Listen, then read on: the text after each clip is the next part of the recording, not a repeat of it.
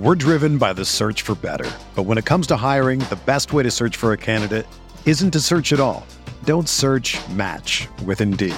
Indeed is your matching and hiring platform with over 350 million global monthly visitors, according to Indeed data, and a matching engine that helps you find quality candidates fast. Ditch the busy work. Use Indeed for scheduling, screening, and messaging so you can connect with candidates faster. Leveraging over 140 million qualifications and preferences every day, Indeed's matching engine is constantly learning from your preferences, so the more you use Indeed, the better it gets. Join more than 3.5 million businesses worldwide that use Indeed to hire great talent fast. And listeners of this show will get a $75 sponsored job credit to get your jobs more visibility at Indeed.com slash BlueWire. Just go to Indeed.com slash BlueWire right now and support our show by saying that you heard about Indeed on this podcast. That's Indeed.com slash BlueWire. Terms and conditions apply. Need to hire? You need Indeed.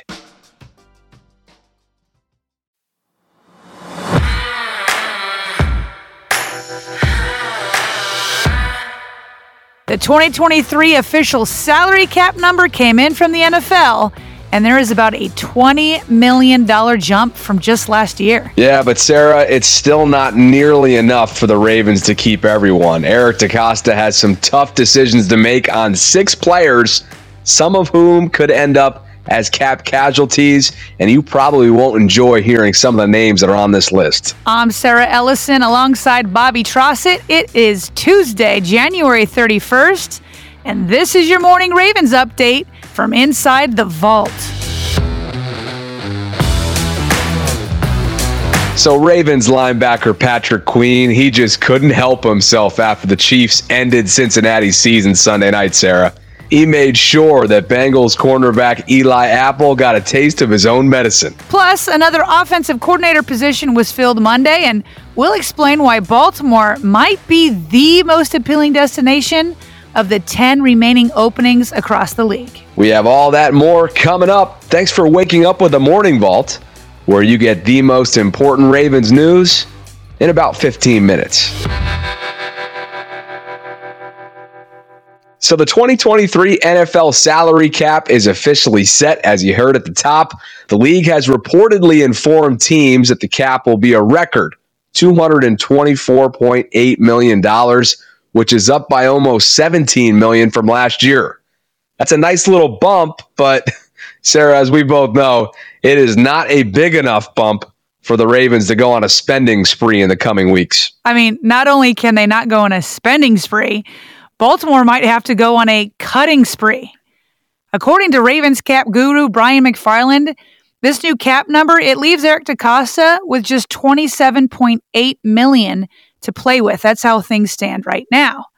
Now, that would sound like a lot of money to go out and get free agents, but not with the holes that the Ravens still have on the roster, especially Bobby with quarterback not signed at this moment. What's crazy is that it wasn't all that long ago that Brian had the Ravens at about 47 million in space. But then Roquan Smith's deal was added to the puzzle, along with escalators secured by Devin Duvernay and Justin Madubuike, plus incentives that were hit by Calais Campbell, Marlon Humphrey, and Mark Andrews. And then the front office also signed nine former practice squad players to 2023 contracts. So it's almost like you blink and the cap space was literally cut by 20 million and that's where Eric DeCosta finds himself in. It's a little tight. Yeah, Bobby, this money all goes real fast. And you'll hear the lie repeated online every day. They'll say the cap isn't real, but it very much is real. Now, you can finagle it within like a five year window, but by the end of those five years, bills come due. And it's also even more real in Baltimore because Baltimore has a GM and Eric DeCosta that doesn't like pushing his bills down the road. He's a man after my own heart. But here's the kicker. That 27.8 million that EDC can still play with, it doesn't include Lamar Jackson at all, and he's the big ticket item. And if he is indeed franchise tagged, that will cost the organization $45 million in change. We've covered that. The Ravens don't have anywhere near that available, as you just heard. Even if he is traded after the tag, which is a scenario that certainly is in play, the team still needs to make room for it temporarily. So to say they're in a tight spot is an understatement. Now, if they can agree to an extension to avoid the tag, things become much, much more doable. But even if he is signed to a long term extension, Sarah, he would still easily take up most of the remaining cap space. Yeah, most of it, if not, I mean, almost all of it, maybe all of it. It can be a lot. So basically, at the end of the day, what we're setting up here, Bobby, is all these roads lead to one place. And that's asking other players to either redo their deals or wind up as cap casualties. And Bobby, I've been looking through the salary cap and everybody's contracts, and as far as I can tell, there are six Ravens currently under contract for 2023 that could get a call from EDC, or at least their agent will. All right, let's get into this list. Who's at the top? I'll start with two that may not come as surprises. There's first Calais Campbell. Now, he's either going to retire or if he wants to come back and he's still trying to decide that, he's going to want to probably extend or restructure. Bobby, right now, his cap hit in 2023 is 9.4 million. And if he retires or if the Ravens cut him, it would create 7 million in cap savings. So we'll just see what he's going to do. He's one sack shy of 100 total for his career. He's still playing at a high level and he didn't seem to want to hang it up. So we'll just have to see what happens there if he does want to return. And then the second name to start out with is Chuck Clark. That doesn't come as a surprise because, as we know, he looked to be traded last offseason. Now his cap hit for next season is 6.3 million. Not as much cap savings, but it's about 3.6, and every little bit will count. Uh, he, Bobby, he was just one of four defensive players not to miss a single snap league wide. So he's certainly playing at an extremely high level, but he might be a luxury with a role that could be decreased with the other safeties on the roster. So it would not surprise me if a trade were to happen there if EDC could pull one off. Yeah, both Calais and Chuck, we, we know this. They were important pieces to the defensive puzzle this year in Baltimore, and both would certainly be a welcome sight to see return, even if it is unrealistic at this point in time based on some of the numbers that you just combed through. Calais, year 15 now down. Man, a big decision to make for he and his family. And meanwhile, even Chuck himself didn't seem all that confident about returning to the Ravens during his locker room cleanout at the end of the season earlier this month. So we'll see if a trade is in the works, as it was rumored to be last offseason. That's something to, to monitor of course. But uh, that's two of the six on your list, Sarah. Who else is potentially at risk? All right, these next two might sound a little bit more surprising, but I definitely think something will have to give with their contracts. First, Devin Duvernay. Uh, he's somebody that could be cut, or EDC could approach for an extension and extend out his cap hit for 2023, which right now is 4.5 million. And Bobby, if they cut him or moved on from him, they would save 4.3 million, almost all of it. They would only lose 221,000. And I know it seems weird to mention him as a third rounder who's still on his rookie contract, but he did hit his escalator as a Pro Bowler, but that was as a returner, not as a wide receiver. So 4.3 million is kind of a big number for a guy that could be the number three or number four. That's where you'd actually hope he'd be, assuming that upgrades are coming as the Ravens promised at the end of season presser. Now, the second name that might be surprising, Gus Edwards. And that's because his cap hit is 5.6 million and they could save 4.4 million of that if they were to move on. Bobby, that's kind of big money for really any running back in a passing era these days, let alone a number two running back. I don't want to see any of these guys go, but I'm telling you, with how tight things are in the Lamar Lamar situation, those are two contracts that they may have to address. Sarah, who's the final two on your list? So let's start with Michael Pierce, and his cap hit in 2023 is 5.9 million, which is pretty hefty for him And the but the cap savings isn't very much, Bobby. It's 2.1 million and the dead money is more than that at 3.8. So it almost seems like it wouldn't be smart to go after him with these numbers I'm giving you, but he had a season ending torn bicep in week 3. That means he played in just 11 games over 3 years. Eh, he just hasn't been available. And then there's Travis Jones coming up who could replace him going into his second year. And then Kevin Zeitler, I mean, he's been he's been incredible. He he played at a Pro Bowl level. Uh, he's somebody though that has a big cap hit at 9.5 million. Moving on from him would save 6.5 million. Now, I don't think they will move on from him, especially when Ben Powers is probably going to be lost to the market but he is 33 years old and he's going into his 12th season. So you'd like to see an extension but you'd have to see if he wants to play longer than this next year in his 12th season. All right, great breakdown there. We got more coming up, still to come here on the vault. Patrick Queen had time on Sunday night, and he made sure to let Bengals cornerback Eli Apple know about it.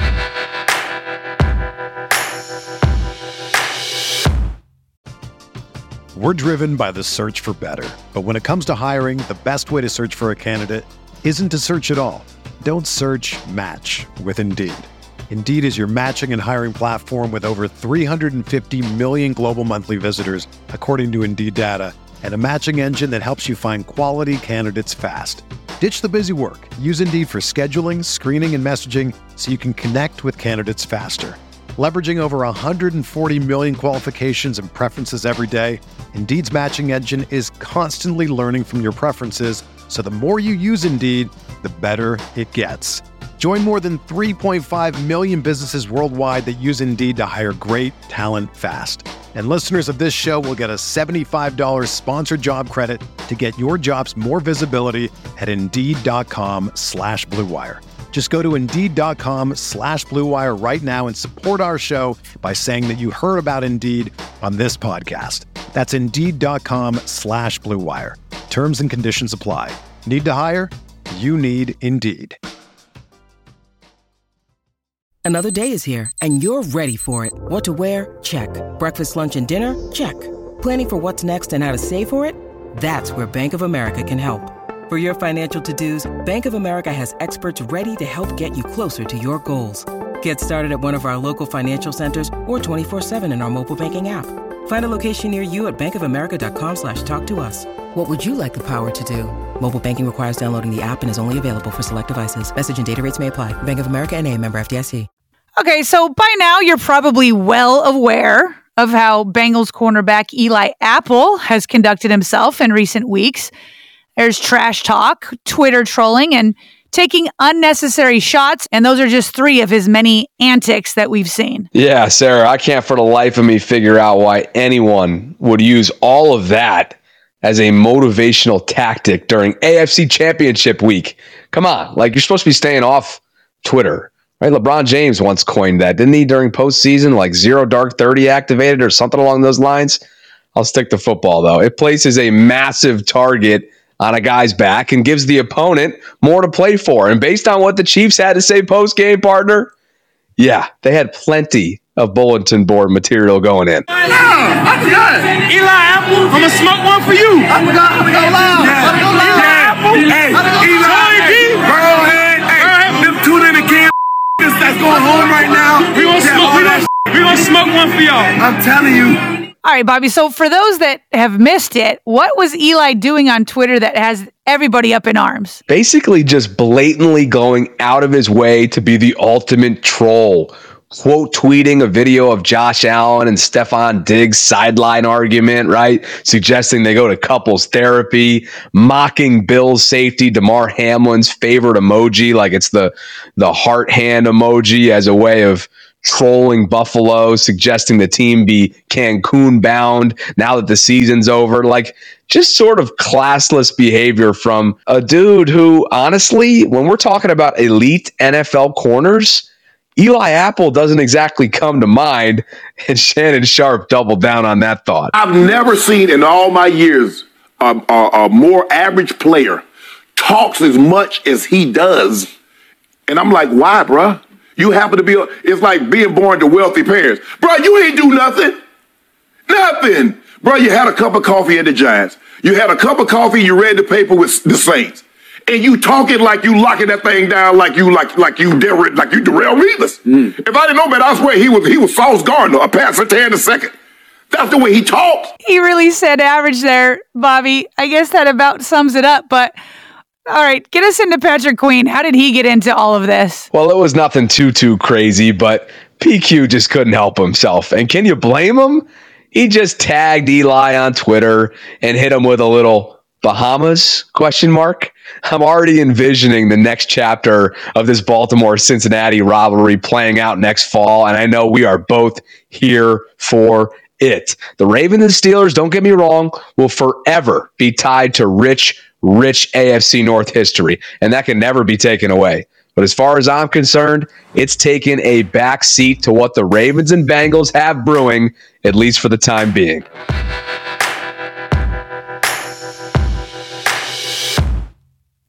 Okay, Sarah, we still don't have any concrete news on Baltimore's offensive coordinator search, but the list of vacancies out there league wide, it's slowly starting to dwindle. Yeah, Bobby, and that's because the coordinator opening in LA has been filled.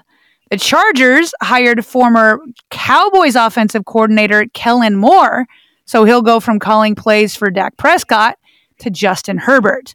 And we already know that the New York Jets hired Nathaniel Hackett, the Patriots hired Bill O'Brien, and the Rams hired Mike LaFleur. So that still leaves 10 openings. In addition to the job in Baltimore, the other teams still searching for their guy include the Commanders, Cardinals, Bucks, Panthers, Cowboys, Colts, Titans, Broncos, and then the Texans. You know, Sarah, from the outside looking in, the Chargers gig seemed like one of the more, if not the most, appealing jobs that was available on the market. But now that they are set in LA, I really don't see any of the remaining teams being more attractive than the prospect of coming to Baltimore, where you're more often than not going to be playing in meaningful games down the stretch. But most importantly, you as the OC, you get to take an almighty stab at building an effective passing attack for Lamar Jackson. And as we spoke about last week, if you're able to do that, the sky's the limit for your coaching career after that. Yeah, you're going to be a head coach pretty quick if you can. But yeah, and Bobby, we I know a lot of people are saying, well, Lamar Jackson isn't locked in, and I understand that. But my guess is that John Harbaugh is proceeding with these interviews as if Lamar Jackson will be back. I mean, I bet Lamar is 90% of what Harbs and these candidates discuss when they brainstorm about the future of this offense. So things seem to be setting up nice for the Ravens, it feels like, who could very well get their pick of the lot whether it's one of the guys that they've already reportedly interviewed, like a Zach Robinson or a Todd Monken, or if it's somebody that they still have yet to talk to, like a Bobby Slowik, if they're interested in somebody like him. But the bottom line is Harbs was right when he said, This is going to be a highly sought after job. This is one of the top football coaching jobs in the world.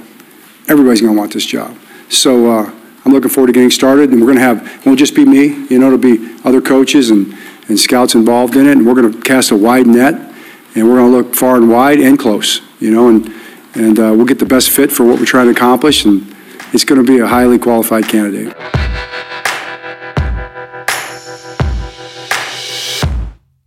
And before we fly, some other quick news items you need to know, beginning with this that took place during Sunday's NFC Championship game the 2022 NFL Drafts Mr. Irrelevant, also known as 49ers QB Brock Purdy, suffered a torn ulnar collateral ligament in his right elbow during the first drive, first quarter, and it's expected to sideline him up to six months. There has certainly been no shortage of drama at the quarterback position lately in San Francisco, something certainly that Baltimore can relate to.